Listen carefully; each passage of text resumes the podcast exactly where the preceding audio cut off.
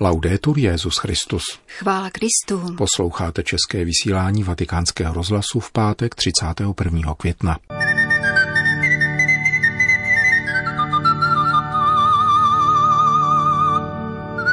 Papež František v Rumunsku.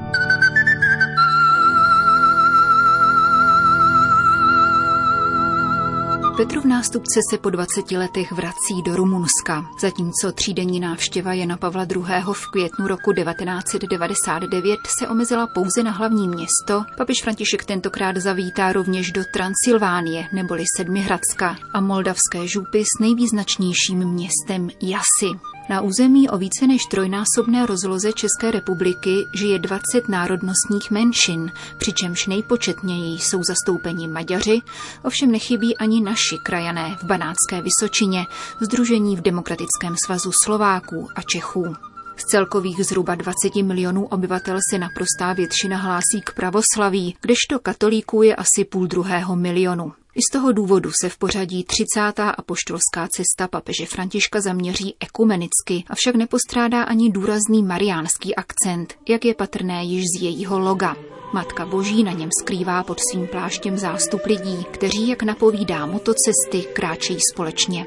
Hostitelská země věnuje papežově návštěvě mimořádnou pozornost, ze které se těší především školáci. Dnes i zítra se nevyučuje na všech stupních škol, aby se lidé mohli účastnit různých bodů programu. Na bukureštském letišti očekával vzácného hosta prezidentský pár, v jehož doprovodu papežská kolona přijela do prezidentského paláce Kontrocény. Hlava Rumunské republiky dnes sídlí v někdejší královské rezidenci, která je součástí pravoslavného kláštera. Po uvítacím ceremoniálu Petrův nástupce soukromě rozmlouval s rumunským prezidentem Klausem Wernerem Johannisem, pocházejícím z menšiny sedmihradských sasů, kteří se v zemi usadili ve 12. až 13. století. Krátce před polednem papež František hovořil také s rumunskou premiérkou, paní Vasilicou Dančilovou, historicky první ženou v tomto úřadě.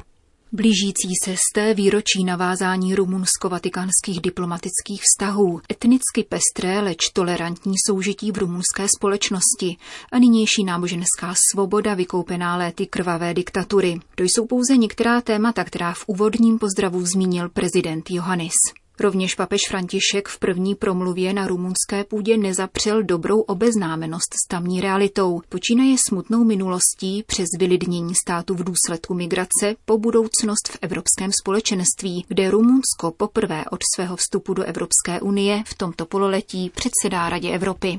Apeloval na upevnění státní suverenity, díky níž mohou občané projevit veškerý potenciál a genialitu. Papež nicméně upozornil také na morální spustošení zapříčiněné komunismem.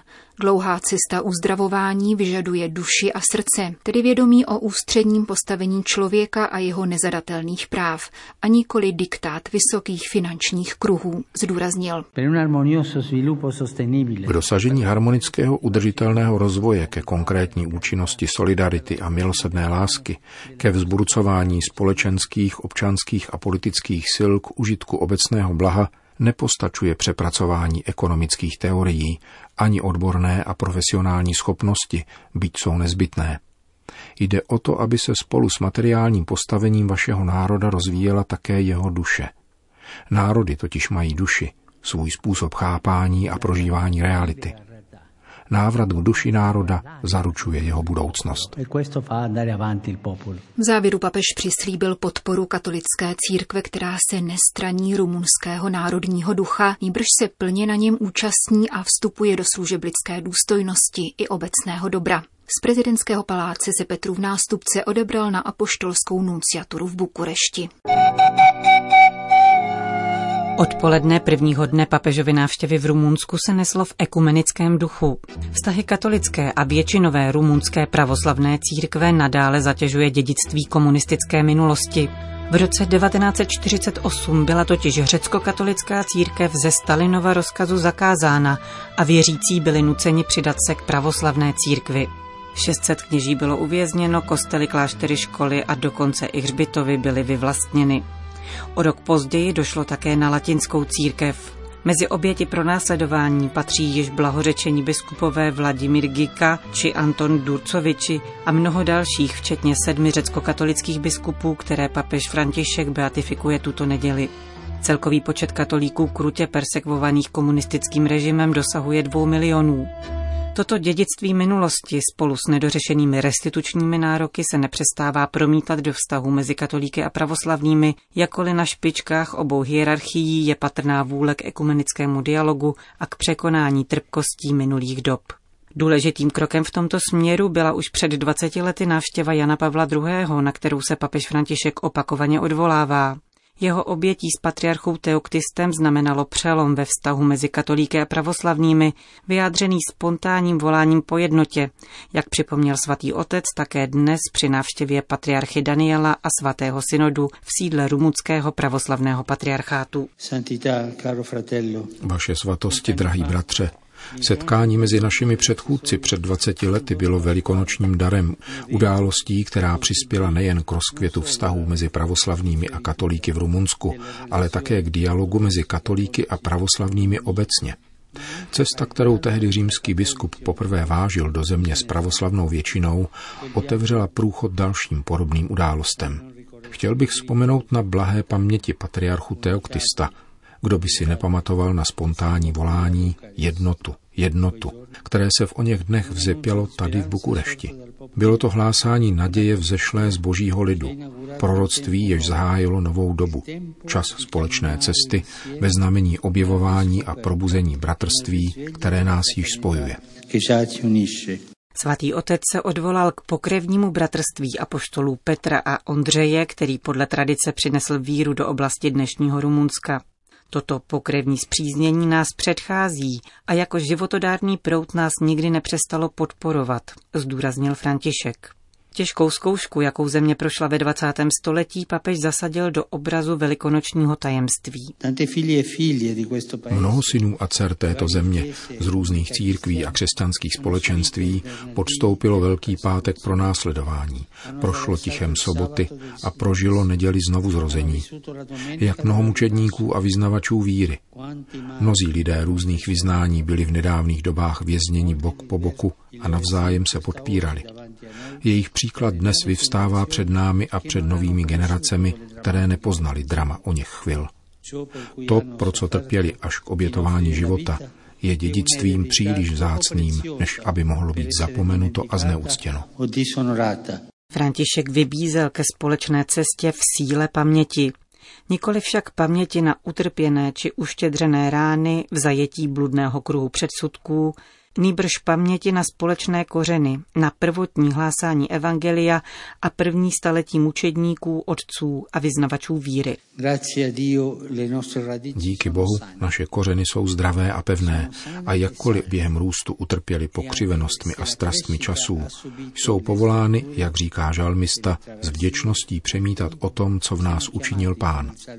Vzpomínka na kroky učiněné pospolu nás povzbuzuje k budoucímu pokračování svědomím, zajisté rovněž rozdílností, avšak především v činném postoji a v rodinné atmosféře, kterou máme znovu objevit, kterou máme znovu objevit, v paměti na společenství, jež má ožít, aby jako lucerna vrhala světlo na kroky naší cesty.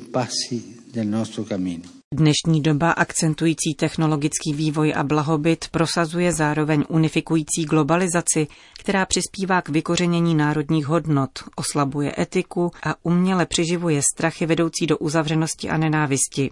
Upozornil dále papež František a vybídl k angažovanosti obou církví v obraně rodiny a podpory mladé generace.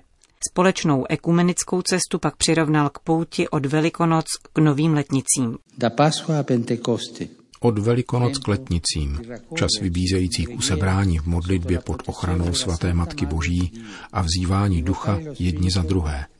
Kéž nás obnoví duch svatý, který zavruje uniformitu a rád utváří jednotu v překrásné a harmonické různorodosti. Ať jeho oheň stráví naše nedůvěry, jeho vítr smete zábrany, jež nám brání ve společném dosvědčování nového života, který nám nabízí.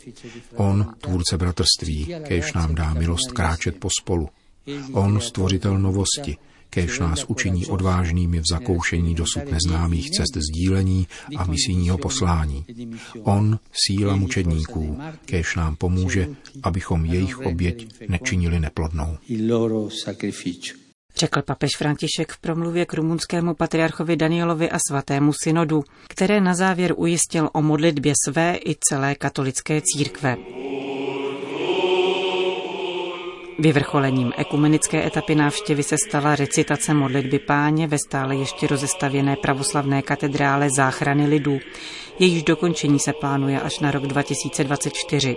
Impozantní chrám nad půdorysem řeckého kříže v centru Bukurešti pojme pět tisíc věřících.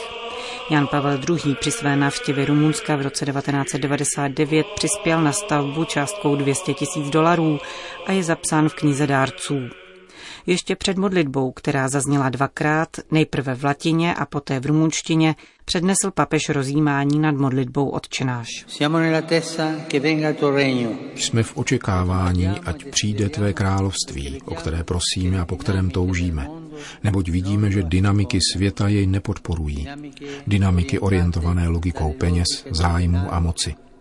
Pohroužení do stále bezuznějšího konzumismu, svazujícího jiskřivým, leč prchavým třpitem, pomoz nám, Otče, věřit v to, oč prosíme, zřeknout se pohodlného bezpečí moci, klamných svodů světskosti, troufalého nároku soběstačnosti, pokrytecké péče o zevnějšek.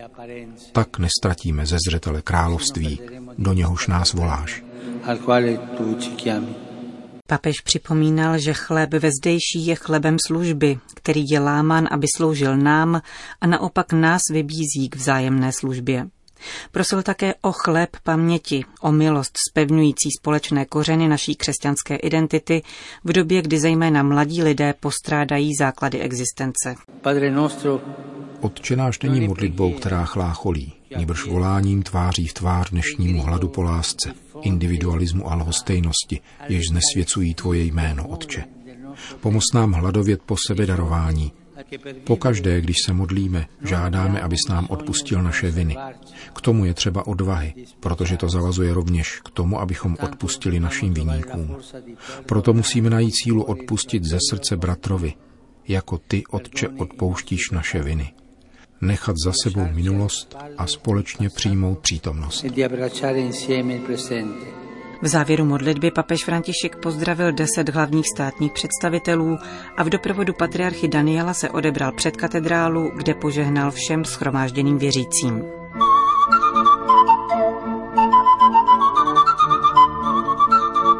Bohatý program prvního dne papežovy návštěvy v Rumunsku byl zakončen liturgií ze svátku navštívení Pany Marie. Papež František ji sloužil v katedrále latinského ritu svatého Josefa, která pojme přibližně 17 lidí. Kostel byl zbudován v druhé polovině 19. století v románském stylu s gotickými prvky a posvěcen prvním bukureštským arcibiskupem roku 1884.